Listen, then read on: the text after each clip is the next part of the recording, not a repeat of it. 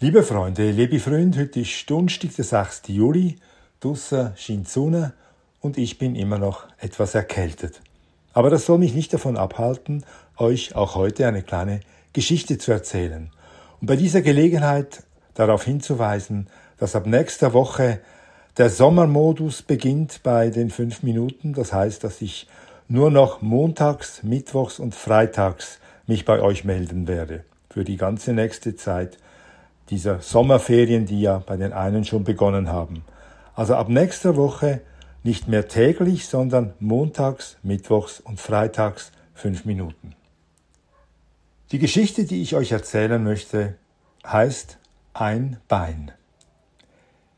Ich wollte duschen, doch ein stechmückenartiges kleines Tier, im Volksmund Schnake genannt, war in der Badewanne gelandet und spazierte nun wie auf Stelzen mit seinen Spinnenbeinchen ahnungslos in die Richtung des Abflusslochs. Schon der erste Strahl aus der Dusche hätte genügt, das Insekt in das Loch hinunterzuspülen, wo es den traurigen Tod durch Ertrinken erlitten hätte. Ich bin sicher, viele Menschen würden ohne zu zögern zur Dusche greifen, weil sie denken, die Schnake steche, obwohl sie gar keinen Stachel hat. Sie denken es deshalb, weil auch der Körper der Schnake so spitzig und dünn wie ein Stachel aussieht. Sie empfinden die Schnake als hässlich, vielleicht sogar als bedrohlich und haben kein Mitleid mit ihr.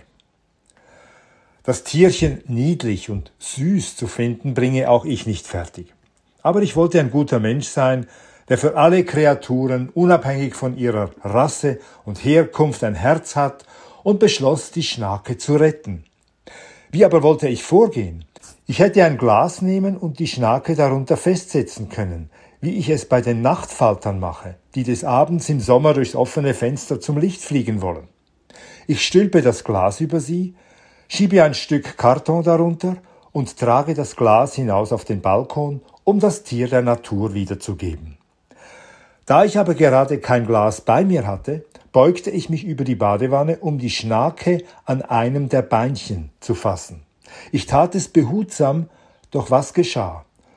Nur das Beinchen der Schnake hielt ich in meinen Fingern. Es war abgebrochen und das Insekt mit einem Bein weniger sprang erschrocken davon. Im zweiten Anlauf ergriff ich so sachte wie möglich das ganze Tierchen und trug es erfolgreich zum Fenster, wo ich es nach draußen entließ. Die Schnake, die nicht nur Beine, sondern auch Flügel besitzt, fing sich in der Luft auf und torkelte flatternd hinab in den Garten. Wie es ihr dort erging, mit drei statt vier Beinen, konnte ich nicht ermessen. Doch viel mehr beschäftigte mich, dass auf dem Boden der Badewanne ihr Beinchen lag. So winzig, dünn und zerbrechlich lag es vor meinen Augen, dass ich einen Augenblick innehielt. Es war das unbedeutende Beinchen eines Insekts, und niemand, der es gesehen hätte, hätte gewusst, was es ist. Ich aber wusste, wem das Stecklein auf dem Boden der Wanne gehörte. Es fiel mir gar nicht so leicht, den Wasserhahn aufzudrehen. Das zierliche Bein mit dem zierlichen Füßchen mochte bloß ein Schnakenbein sein aber es war ein Bein wie mein eigenes.